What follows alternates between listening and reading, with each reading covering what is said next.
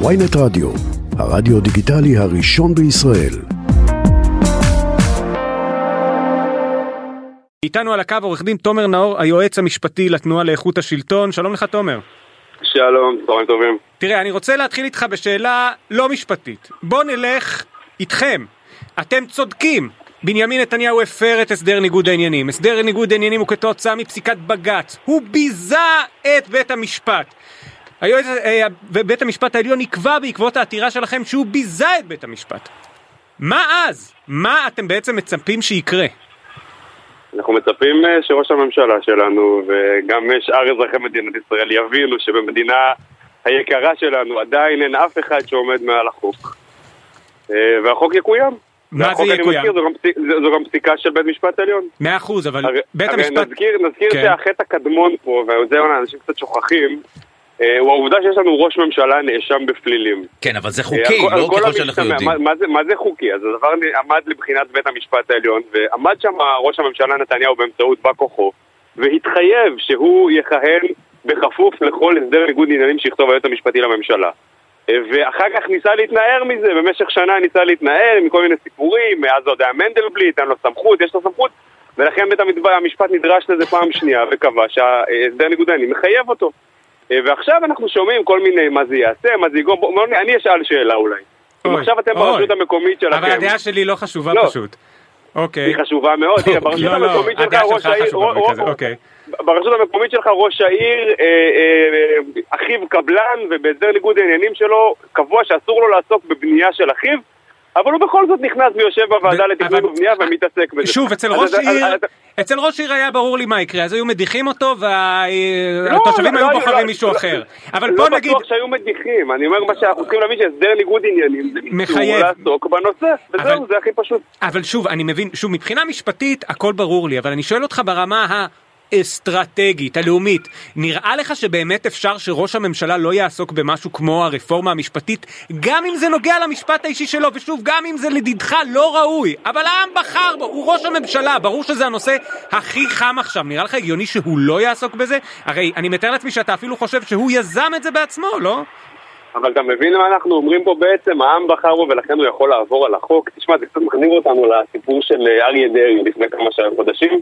כן, אבל... היה 400 400 אלף איש בחרו בו, אז הוא יכול לשנות את החוק כדי לחזור לממשלה, למרות כן, ההתחייבויות שלו בבית משפט. עובדה. שאת אריה דרעי, בכל זאת, אה, גם אם בית המשפט קבע בהלכת דרעי פנחסי שאי אפשר למנות, באותו סוג של פסק, אה, באותו סוג של דיון שאתם אז יזמתם, הוא קבע שראש ממשלה כן ניתן לבחור, כי זה כבר הבחירה הגדולה הנה, של אבל- העם. אבל- אבל זה נפלא, ואתה חוזר נכון, כי לנקודת יש פה ה- הבדל, אבל בכל זאת בין שר לראש ממשלה. אבל בית המ- בית המשפט אמר בכפוף להסדר ניגוד העניינים. תראה, אבל בסוף- שאנחנו, אנחנו, תראה, השאלה היא כזו, הרי בסוף אתה מתמודד פה עם איזשהו בריון.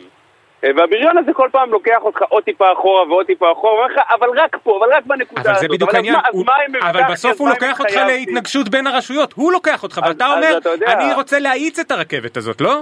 אני לא רוצה להאיץ את הרכבת, אני רוצה לחיות במדינה שבה החוק הוא מעל כולם ואין אדם אחד ששם עצמו מעליו ואנחנו כבר רואים הרי מה קורה, אתה יודע, בסופו של דבר גם אמר את זה אגב נתניהו בעצמו, שזה החלק הכי, זה גם כשהחוק הוא, הוא נגדו, מה הוא עושה? הוא פשוט הולך ומשנה את החוק והוא עשה את זה עם חוק הנבצרות בשבוע שעבר והוא יעשה את זה השבוע עם חוק המתנות ובעצם הכנסת שלנו כבר אה, נחטפה על ידי אדם כן, אחד אבל שוב, השאלה היא פשוט אם עצמו. אז אם למשפט, אתה שואל אותי מה... אני שואל אותך אם למשפט, ובמקרה הזה נגיד ליועצת המשפטית, שהיא זאתי שאחראית עכשיו גם על ההסדר לניגוד עניינים וגם על הפרשנות שלו, שהיא זאתי שקובעת למעשה שנתניהו לא יוכל לעסוק ברפורמה הספציפית הזאת. האם אין גבול לכוח של המשפט? כמו שלנתניהו יש גבול ביכולת להעביר את הרפורמה בלי שיהיו מלא סרבנים בצבא, ליועצת המשפטית יש גבול ב- בכבילה של ראש הממשלה שבחרו בו כל כך הרבה אנשים ורואים בו, ואי אפשר להתווכח עם זה, כמנהיג שלהם. זה המצב, ואיתו צריך אבל להתמודד. תשמע, אבל אמרה היועצת המשפטית, וזה חשוב, ברמה, ברמת המדיניות הכללית אתה יכול להתערב, אתה לא יכול להיכנס לתוך הסיפור עצמו. מר נתניהו אומר, אני נכנס לתוך האירוע. עכשיו שתבין את המשמעות של זה, יש לך פה עכשיו ממשלה שמנסה להעביר חקיקה שתאפשר לממשלה למנות את נשיא בית המשפט הבא, נשיא בית המשפט העליון, נשיא אותו נשיא בית משפט שעלול למ- למנות את אותם שופטים שישבו בדיון של נתניהו ככל שיגיע לערעור. אני- אתה אומר לי אני מסכים איתך אבל. לא, אני לא אומר, לא, לצורך הדיון אני אומר לך שאני מסכים איתך, אבל מה שאני מנסה פשוט להבין ממך, אני מבין מה אתה אומר ברמת הראוי, אבל אני שואל אותך מה אתה חושב יקרה במצב, לא ברמת אני לא המצוי. מדבר על- על רמת הראוי, אני מדבר על רמת החוק. החוק, נכון. זה אפילו לא ראוי. אז מאה אחוז. אם אני מסכים לכופף את החוק בפעם אחת בשביל שאולי, אתה יודע, הבריון הפעם יוכל לנצח אותי, אין לזה שום צורה. ולכן אני לא יודע, זה, זה גם קצת מצחיק, כי בסוף תראה מה הוויכוח. אתה אומר לי, יש פה בן אדם שאומר לא מוכן, אני שובר את הכלים, אני אעשה מה שאני רוצה, אני אצפצף עליך ועל כל החוקים של המדינה שלך. ואתה אומר לי, תשמע, הוא נורא חזק, הוא יכול אולי תוותר לו הפעם. אה, ואתה יודע, הוויתור הזה, זה לא, אני לא, אני לא אומר לו תוותר גם, אני לא, לא... לא חלילה כן, אתה, כן, כן, אבל העמדה שאתה מציג פה. כן. אה, ואני אומר, אתה יודע, אני לא מוכן. עכשיו, מה אני- זה אני? אני גם, אני, אני בסופו של דבר, אני לא בית המשפט. יכול להיות שבית המשפט יבוא ויגיד משהו אחר. אבל אני בא ומציף פה איזושהי בעיה שיש לך פה ראש ממשלה שפשוט בצורה מאוד גלויה ובוטה, דרך אגב, שם את עצמו מעל החוק. אה, ואנחנו נכנסים לעידן שהוא, אתה יודע, אתה כבר נמצא באיזשהו משבר חוקתי, אה. עוד לפני שבכלל פנינו לבית המשפט. ומה אתה חושב שיקרה אם בית המשפט אה, יפסוק שהוא אכן ביזה את בית המשפט? מה אתה חושב שבפועל יקרה? תשמע, בגדול אם הוא קצת ביזה את בית המשפט, המשפט יוציא לו איזשהו צו שמחייב אותו לפעול על פי הסדר ניגוד העניינים. והוא יגיד אני מסרב. אז אתה נמצא במשבר חוקתי. נכון, אתה בבעיה. בדיוק. אתה בבעיה שראש הרשות המבצעת שלך מסרב לציית לבית משפט. אתה יודע, אני, אין לי תשובה לדבר הזה משום שלא חשבתי, לא פיללתי בכלל שנגיע לזה. היינו מאוד קרובים לזה עם אדלשטיין לפני שנתיים וחצי. בסוף הוא הלך בדרך הלא כל כך אלגנטית שהלך, אבל כן. הצליח בסוף לפתור את זה בלי שנגיע גם, למשבר הזה. שוב, אה, בגלל שאנחנו מדברים כל הזמן על החוק כאילו איזה משהו יבש, בסוף היועצת המשפטית שהיא זאתי שפרקה לגורמים אה, את, ה, את הניגוד עניינים ואיך אה, צריך ליישם אותו על הרפורמה המשפטית.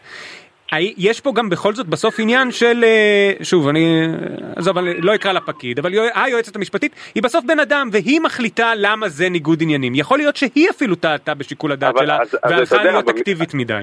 אז הנה, במקרה הזה, כתבה היועצת המשפטית הסדר, והסבירה שם בצורה מאוד מנומקת, אתה יודע, אני, אני תוהה כמה אנשים מתוך כל אלה שכותבים בטוויטר אה, דברים כנגדה טרחו בכלל לקרוא את אותם 11 עמודים.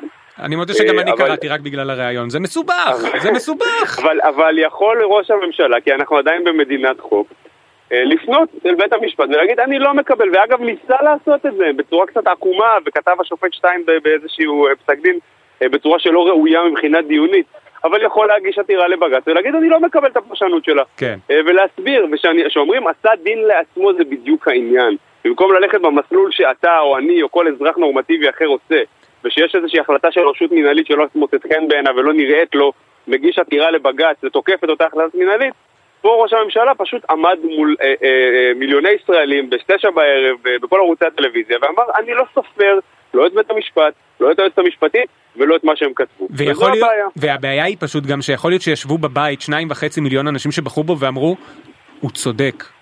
החוק לא צריך להיות תקף לו ואתה אולי חושב שזה טרגדיה אבל זה גם מה אני שקורה.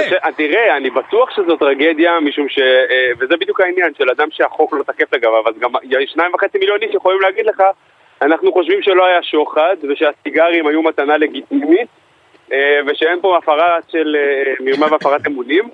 אה, ואתה יודע, בוא בכלל נוותר על מערכת המשפט, ודרך אגב, אני אומר את זה ואני יודע שיש עכשיו אנשים שמקשיבים לתוכנית בבית ואומרים, נכון, הציבור מחליט, אתה יודע, הרוב קובע הזה שמספרים לנו עליו בחודשים האחרונים, זה בדיוק זה. למה צריך בכלל מערכת משפט?